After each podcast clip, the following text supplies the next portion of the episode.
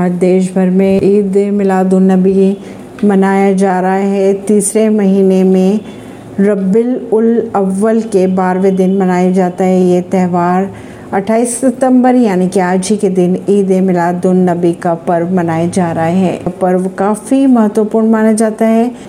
इसे मोहम्मद पैगंबर से जुड़ा पर्व माना जाता है। इसी दिन को इस्लाम धर्म के अनुयायी अल्लाह की इबादत के लिए एक महत्वपूर्ण दिन मानते हैं। लोग घर और मस्जिदों में कुरान पढ़ते हैं और एक दूसरे को गले लगकर ईद की बधाई भी देते हैं। कहा यह जाता है कि अरबी भाषा में इस शब्द का अर्थ होता है जन्म और मिलादुलनबी का अर्थ होता है हज़रत मोहम्मद साहब का जन्म। माना यह जाता है कि इसी दिन पैगंबर हज़रत मोहम्मद का जन्म हुआ था। इस्लाम के अनुसार इसीलिए ये काफ़ी महत्वपूर्ण माना जाता है। परवीन सिंह नई दिल्ली से।